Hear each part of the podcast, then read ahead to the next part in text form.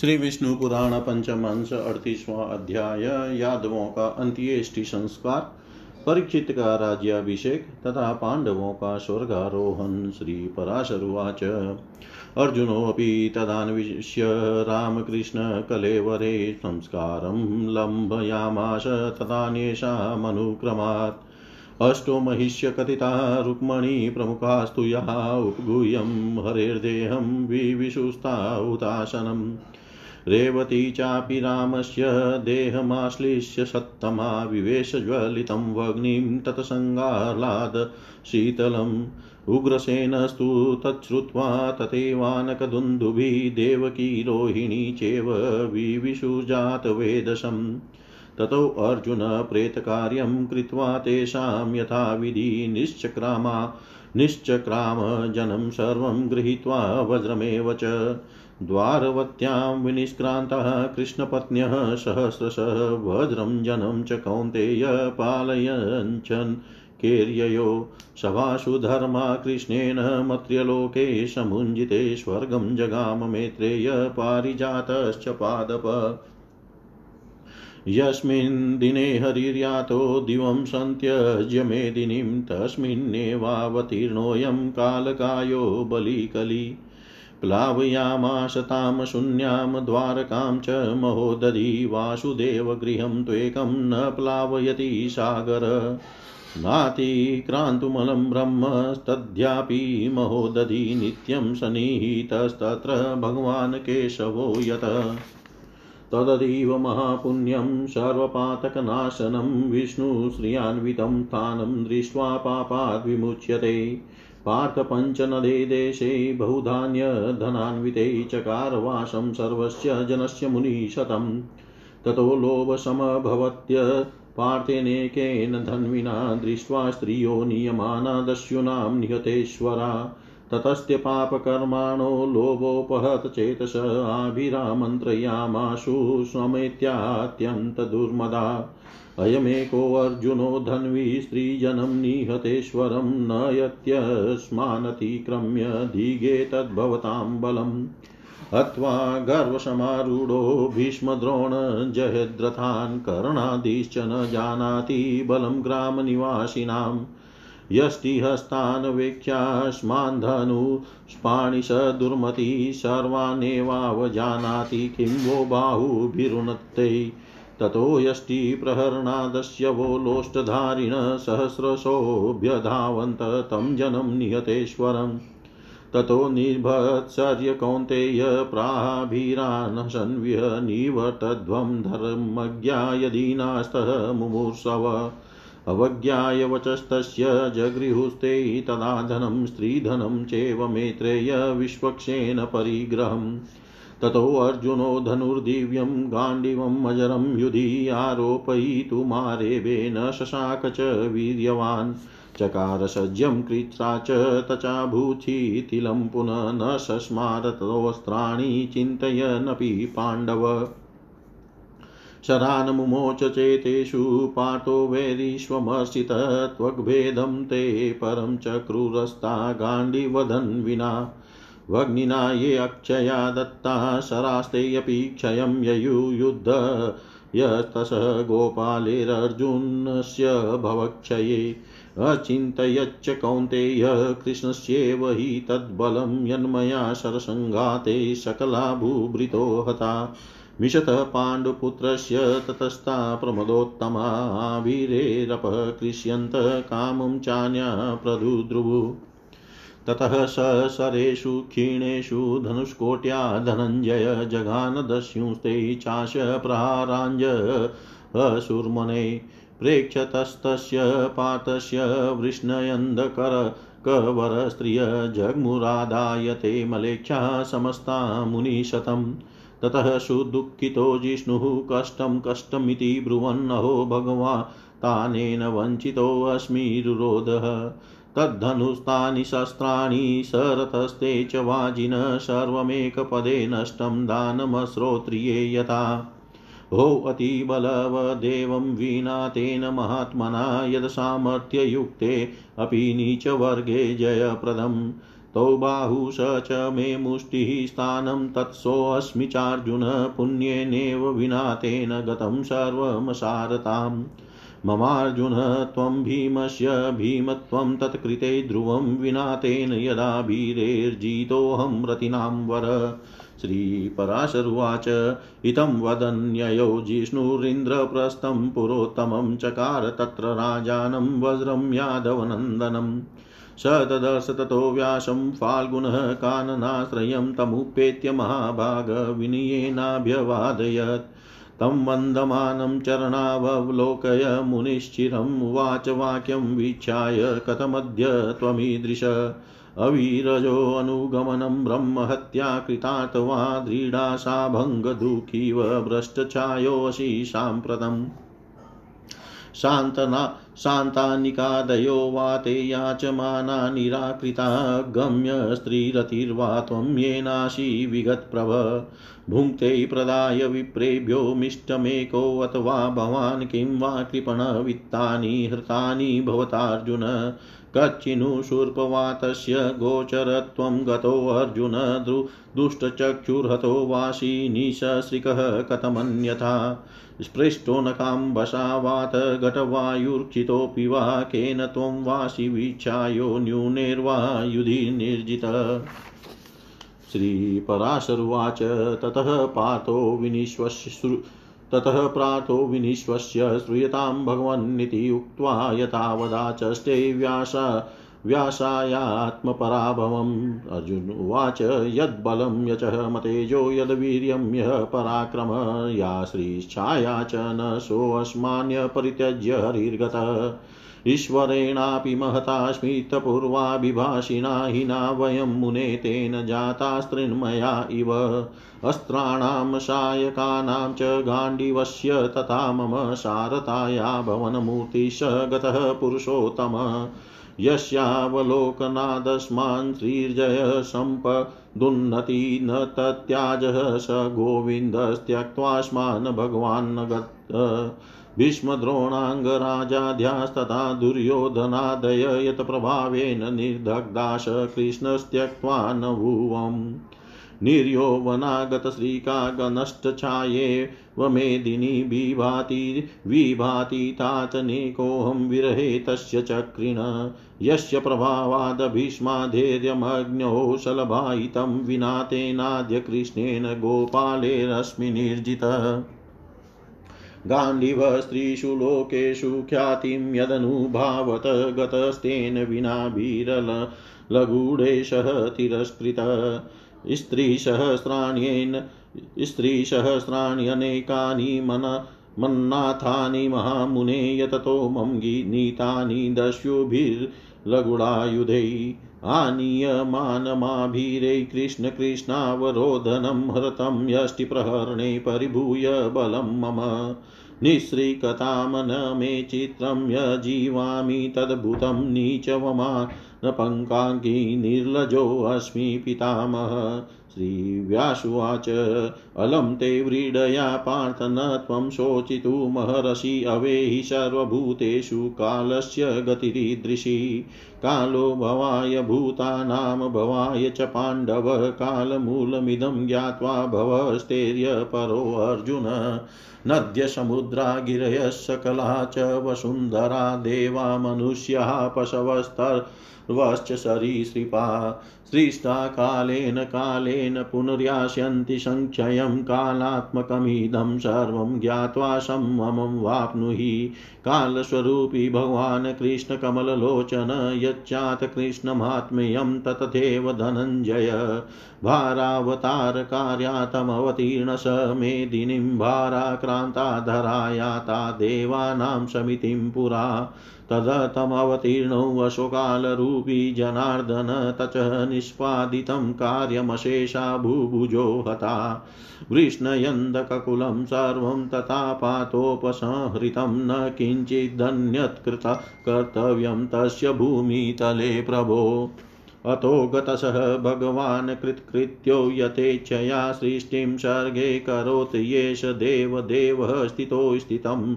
अन्ते अन्ताय समोऽर्थोऽयं साम्प्रतं वै यथा गत तस्मात् पात न सन्तापस्त्वया कार्यपराभवे भवन्ति भावा कालेषु पुरुषाणां यतः स्तुति। त्वयेकेन हता भीष्मद्रोणकर्णादयो रणे तेषामर्जुन किं न्यूनाभिभवो न स विष्णोस्तस्य प्रभावेन यथा तेषां पराभव कृतस्तथैव भवतो दस्युभ्यश पराभव। स देवेश शरीराणि समाविश्य जगत्स्थितं करोति सर्वभूतानां नाशमन्ते जगत्पति। भगोदयेते कौन्तेय सहायो अभुजनार्दन तथान्ते तद्विपक्षास्ते केशवेन विलोकिता। कश्रद्ध्यात् सङ्गाङ्गै यान्यहन्यास्तवं कौरवानिति आभिरेभ्यश्च भवतः। कः श्रद्ध्यात् पराभवम्? पार्थेत सर्वभूतस्य हरे लीलाविचेष्टितं त्वयात् यत् कौरवाध्वस्ता यदाभिरेर्भवा जित गृहीता दस्युभिर्याश्च भवान् चोचातीता स्त्रिय एतस्याहं यथावृतं कथयामि तवार्जुन। अष्टवक्रः पुरा विप्रो जलवासरतौ भवत बहुनवशगणान् पार्थ गृह्ण ब्रह्म सनातनम्। जितेष्वसुरसङ्गेषु मेरुपृष्ठे महोत्सव बभूव तत्र गच्छन्त्यो ददृशुस्तं सुरस्त्रिय रम्भातिलोत्तमाध्यास्तु शतशोऽथ सहस्रश तुष्टुस्तं महात्मानं प्रशंससुश्च पाण्डव आकण्ठमग्नं सलिले जटाभारवहं मुनिं विनयावनताश्चेन प्रणेमुस्तोत्र तत्परा यथा यथा प्रसन्नोचे यथा यथा प्रसन्नोऽशो तुष्टुभुस्तुं तथा तथा सर्वास्ताः कौरवश्रेष्ठं तं वरिष्ठं द्विजन्मनाम्। अष्टावक्रवाच, प्रसन्नोऽहं महाभागा भवतीनां यदिष्यते मतस्तद्व्रीयतां सर्वं प्रदास्याम्यति दुर्लभम्। रम्भातिलोत्तम तिलोत्तमाध्यास्तं वेदिक्योऽप्सरोऽब्रुवन् प्रसन्ने त्वय पर्याप्तं किमस्माकमिति द्विज।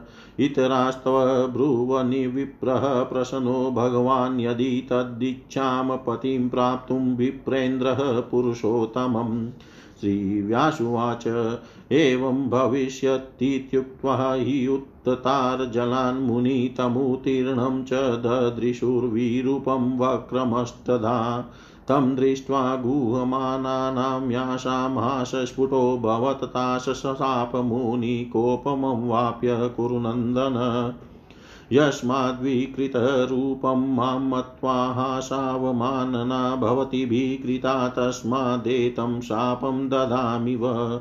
मत्प्रसादेन भर्तारं लब्ध्वा तु पुरुषोत्तमं मच्चापोपहता सर्वा दस्युहस्तं गमिष्यत। श्रीव्यासुवाच इत्युदीरितैमाकर्ण्य मुनिस्ताभिप्रसादितः पुनः सुरेन्द्रलोकं वै प्राह भूयो गमिष्यत। एवं तस्य मुने शापादष्टावक्रस्य चक्रिणं भर्तारं प्राप्तता याता दस्युहस्तं सुराङ्गना। तत्त्वया नात्र कर्तव्यशोकोऽल्पो पिः पाण्डव तेनेवाखिलनाथेन सर्वं तदुपसहृतं। भवतां चोपसंहार आसनस्तेन पाण्डव बलं तेजस्तथा वीर्यं महात्म्यं चोपसंहृतं। जातस्य नियतो मृत्युपतनं च तथोन्नते विप्रयोगावसानस्तु संयोगसञ्चये क्षय विज्ञाय न बुद्धाशोकं न समुपयान्ति ये तेषामेवेतरे चेष्टां शिक्षन्तः सन्ति तादृशा। तस्मात् त्वया नरश्रेष्ठ विश्वः परित्यज्याखिलं तन्त्रं गन्तव्यं तपसेवनम्। तद्गच्छ धर्मराजाय निवेद्य तद्वचो मम परश्वो भ्रातृभिः सार्धं यथा यासि तथा कुरु इत्युक्तोऽभ्येत्य पार्थाभ्यां यमाभ्यां च सार्जुन दृष्टं चेवानुभूतं च सर्वमाख्यातवास्तथा व्यासवाक्यं च ते सर्वै श्रुत्वार्जुनमुखे राज्ये परीक्षितं कृत्वा ययुः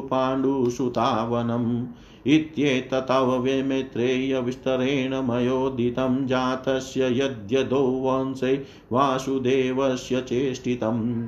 यश्चेतचरितं तस्य कृष्णस्य शृणुयात् सदा सर्वपापविनिर्मुक्तो विष्णुलोकं स गच्छति।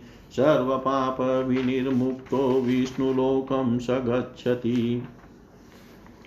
श्री पराशर जी बोले अर्जुन ने राम और कृष्ण तथा अन्य अन्य मुख्य मुख्य यादवों के मृत देहों की खोज कराकर क्रमशः उन सबके औध्रवदेहिक संस्कार किए।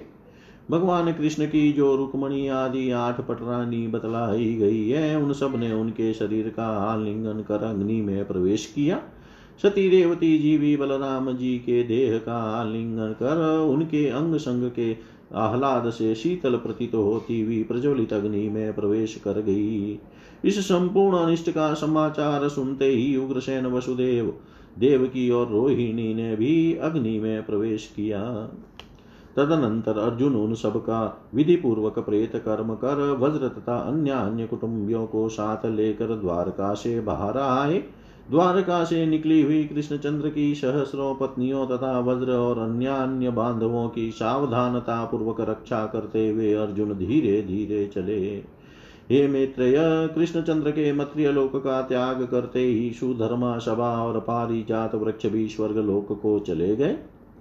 जिस दिन भगवान पृथ्वी को छोड़कर स्वर्ग सिधारे थे, उसी दिन से यह मलिन देह महाबली कलयुग पृथ्वी पर आ गया। इस प्रकार जन शून्य द्वारका को समुद्र ने डुबो दिया। केवल एक कृष्ण चंद्र के भवन को वह नहीं डुबाता है। हे भ्रमण उसे डुबोने में समुद्र आज भी समर्थ नहीं है, क्योंकि उसमें भगवान कृष्ण चंद्र का सर्वदा निवास करते हैं। वह भगवत ऐश्वर्य संपन्न स्थान अति पवित्र और समस्त पापों को नष्ट करने वाला है, उसके दर्शन मात्र से मनुष्य संपूर्ण पापों से छूट जाता है। हे मुनिश्रेष्ठ अर्जुन ने उन समस्त द्वारका वासियों को अत्यंत धन धान्य संपन्न पंच नद पंजाब देश में बसाया। उस समय अनाथा स्त्रियों को अकेले धनुर्धारी अर्जुन को ले जाते देख लुटेरों का लो लुटेरों को लोभ उत्पन्न हुआ। तब उन अत्यंत दुर्मद पाप और लुब्ध हृदय आभिरदस्यों ने परस्पर मिलकर सम्मति की। देखो, यह धनुर्धारी अर्जुन अकेला ही हमारा अतिक्रमण करके इन अनाथा स्त्रियों को लिए जाता है। हमारे ऐसे बल पुरुषार्थ को धिकार है। यह भीष्म, द्रोण, जयद्रथ और कर्ण आदि नगर निवासियों को मारकर ही इतना अभिमानी हो गया है। अभी हम ग्रामीणों के बल को यह नहीं जानता। हमारे हाथों में लाठी देख कर यह दुर्मति धनुष लेकर हम सबकी अवज्ञा करता है। फिर हमारी इन ऊँची ऊँची भुजाओं से क्या लाभ है? ऐसी सम्मति कर वे सहस्रों लुटेरे लाठी और ढेले लेकर उन नाथ द्वारका वासियों पर टूट पड़े। तब अर्जुन ने उन लुटेरों को झिड़क कर हँसते हुए कहा, अरे पापियों, यदि तुम्हें मरने की इच्छा न हो तो अभी लौट आओ। किंतु हे मैत्रेय, लुटेरों ने उनके कथन पर कुछ भी ध्यान न दिया और भगवान कृष्ण के संपूर्ण धन और स्त्री धन को अपने अधीन कर लिया। तब वीरवर अर्जुन ने युद्ध में अक्षिण अपने गांडीव धनुष को चढ़ाना चाहा, किंतु वे ऐसा न कर सके। उन्होंने जैसे तैसे अति कठिनता से उस पर प्रत्यंचा डोरी चढ़ा भी ली तो फिर वे शीतिल हो गए और बहुत कुछ सोचने पर भी उन्हें अपने अस्त्रों का स्मरण न हुआ। तब वे क्रुद्ध होकर अपने शत्रुओं पर बाण बरसाने लगे, किंतु गांडीवधारी अर्जुन के छोड़े हुए उन बाणों ने केवल उनकी त्वचा को ही भींदा अर्जुन का उद्भव क्षीण हो जाने के कारण अग्नि से दिए हुए उनके अक्षय बाण भी उन हीरों के साथ लड़ने में नष्ट हो गए। तब अर्जुन ने सोचा कि मैंने जो अपने सर समूह से अनेकों राजाओं को जीता था, वह सब कृष्णचंद्र का ही प्रभाव था। अर्जुन के देखते देखते वे हिरुन स्त्री रत्नों को खींच खींच कर ले जाने लगे, तथा कोई कोई अपनी इच्छा अनुसार इधर उधर भाग गई। बाणों के समाप्त हो जाने पर धनंजय अर्जुन ने धनुष की नोक से ही प्रहार करना आरंभ किया। किंतु हे मुने, वे दस्युगण उन प्रहारों को की और भी हँसी उड़ाने लगे। हे मुनि श्रेष्ठ इस प्रकार अर्जुन के देखते देखते वे मलेच्छ गण वृष्टि और अंधक वंश की उन समस्त स्त्रियों को लेकर चले गए। तब सर्वदा जयशील अर्जुन अत्यंत दुखी होकर, हा, कैसा कष्ट है, कैसा कष्ट है, ऐसा कहकर रोने लगे और बोले ओ मुझे उन भगवान ने ही ठग लिया। देखो, वही धनुष है, वे ही शस्त्र है, वही रथ है और वे ही अश्व है। किंतु अस्त्रोत्रिय को दिए हुए दान के समान आज सभी एक साथ नष्ट हो गए। अहो, देव बड़ा प्रबल है, जिसने आज उन महात्मा कृष्ण के न रहने पर असमर्थ और नीच अहिरों को जय दे दी। देखो, मेरी वे ही बुझाएँ हैं, मैं वही मेरी मुष्टि है, वही कुरुक्षेत्र स्थान है और मैं भी वही अर्जुन हूँ। तथापि पुण्य दर्शन कृष्ण के बिना आज सब सारहीन हो गए। अवश्य ही मेरा अर्जुनत्व और भीम का भीमत्व भगवान कृष्ण की कृपा से ही था। देखो उनके बिना आज महारथियों में श्रेष्ठ मुझको तुच्छ आभीरों ने जीत लिया। श्री पराशर जी बोले, अर्जुन, इस प्रकार कहते हुए अपनी राजधानी इंद्रप्रस्थ में आए और वहाँ यादव नंदन वज्र का राज्याभिषेक किया। तदनंतर वे विपिन, विपिनवासी व्यास मुनि से मिले और उन महाभाग मुनिवर के निकट जाकर उन्हें विनय पूर्वक प्रणाम किया। अर्जुन को बहुत देर तक अपने चरणों की वंदना करते देख मुनिवर ने कहा, आज तुम ऐसे कांतिहीन क्यों हो रहे हो? क्या तुमने भेड़ों की धूली का अनुगमन कर लिया है अथवा ब्रह्म हत्या की है या तुम्हारी कोई सुदृढ़ आशा भंग हो गई है? जिसके दुख से तुम इस समय इतने श्रीहीन हो रहे हो? तुमने किसी संतान के इच्छुक का विवाह के लिए याचना करने पर निरादर तो नहीं किया? अथवा किसी अगम्य स्त्री से रमण तो नहीं किया, जिससे तुम ऐसे तेजहीन हो, तेजोहीन हो रहे हो। हे अर्जुन, तुम ब्राह्मणों को बिना दिए मिष्टान अकेले तो नहीं खा लेते हो, अथवा तुमने किसी कृपण का धन तो नहीं हर लिया। हे अर्जुन, तुमने सूप की वायु का तो सेवन नहीं किया, क्या तुम्हारी आँखें दुखती है, अथवा तुम्हें किसी ने मारा है? तुम इस प्रकार स्त्रीहीन कैसे हो रहे हो? तुमने नख जल का स्पर्श तो नहीं किया। तुम्हारे ऊपर घड़े से छलके हुए जल की छींटे तो नहीं पड़ गई। अथवा तुम्हें किसी हीन बल पुरुष ने युद्ध में पराजित तो नहीं किया। फिर तुम इस तरह हतप्रद कैसे हो रहे हो? श्री पराशर जी बोले, तब अर्जुन ने दीर्घ निश्वास छोड़ते हुए कहा, भगवान सुनिए, ऐसा कहकर उन्होंने अपने पराजय का संपूर्ण वृतांत व्यास जी को ज्यो का त्यों सुना दिया। अर्जुन बोले, जो हरि मेरे एकमात्र बल तेज वीर्य पराक्रम श्री और कांति थे, वे हमें छोड़कर चले गए। जो सब प्रकार समर्थ होकर भी हमसे मित्रवत हंस संस्कर बातें किया करते थे, मुने उन हरि के बिना हम आज तृणमय पुतले के समान निशत्व हो गए हैं।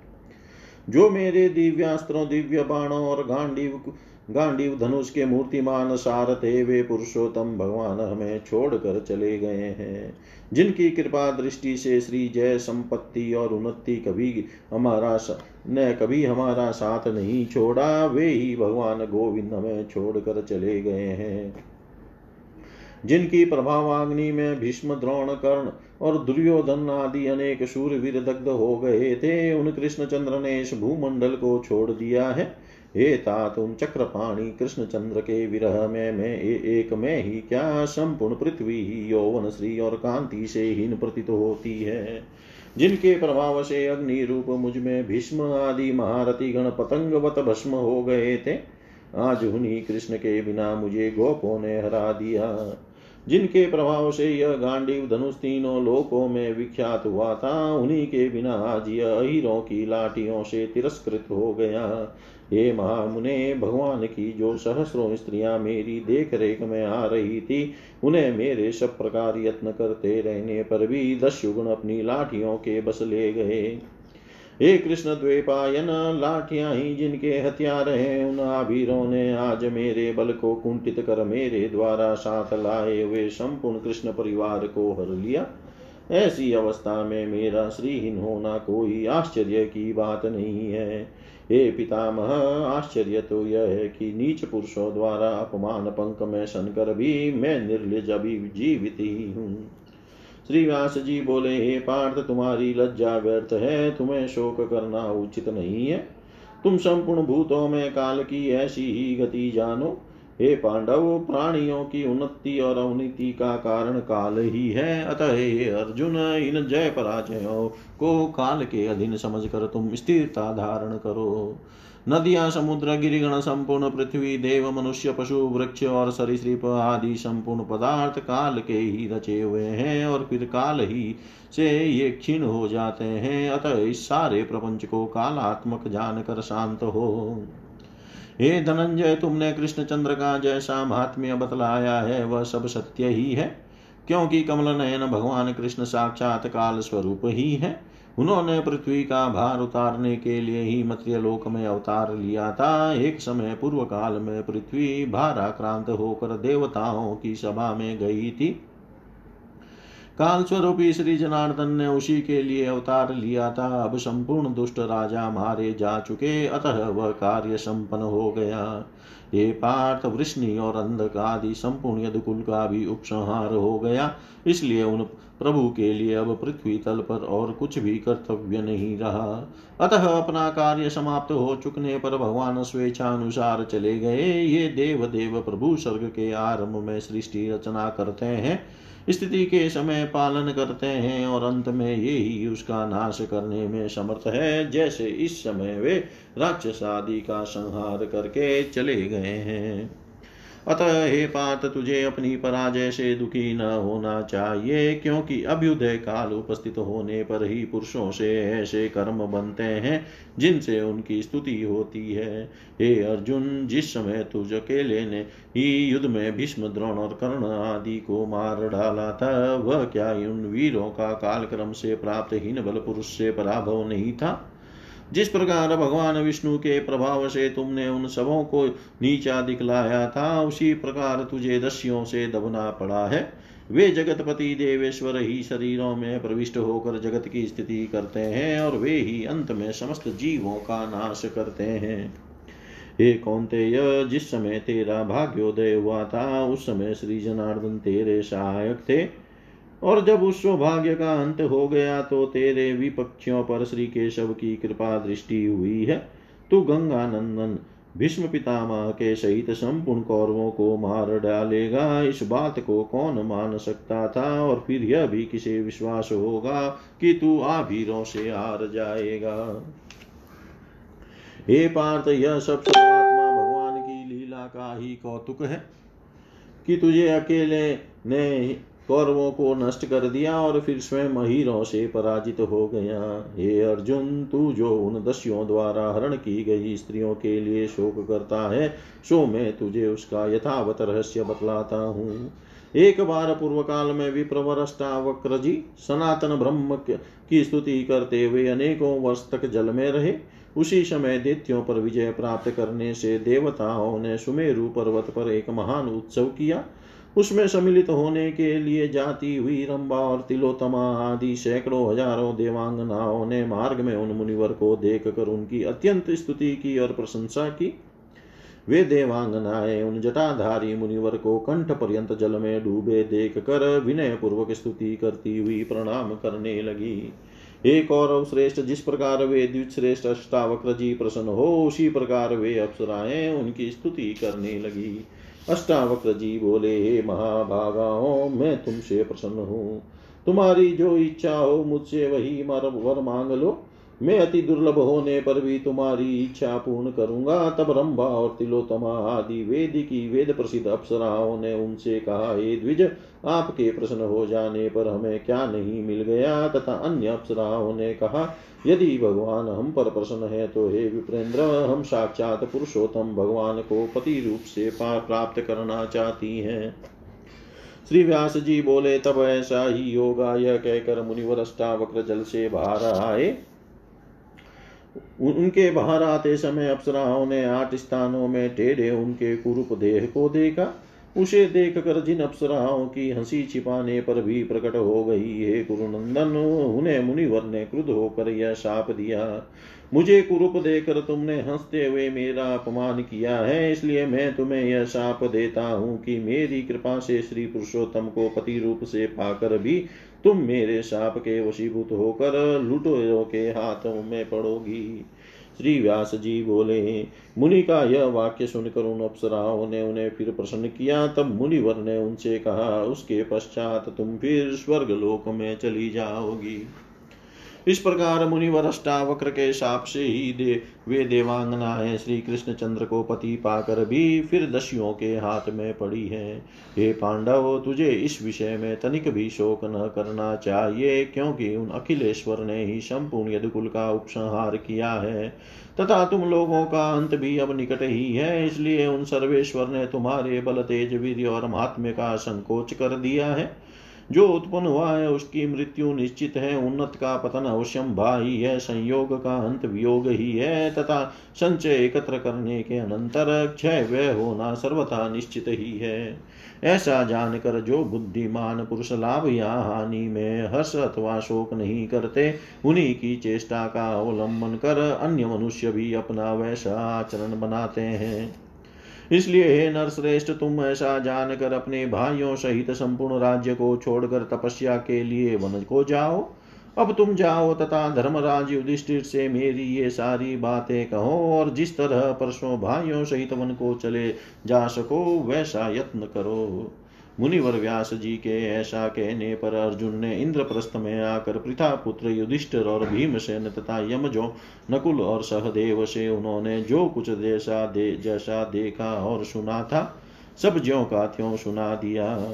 उन सब पांडु पुत्रों ने अर्जुन के मुख से व्यास जी का संदेश सुनकर राज्य पद पर परीक्षित को अभिषिक्त किया और स्वयं वन को चले गए। हे मैत्रेय भगवान वासुदेव ने यदुवंश में जन्म लेकर जो जो लीलाएँ की थी वह सब मैंने विस्तार पूर्वक तुम्हें सुना दी।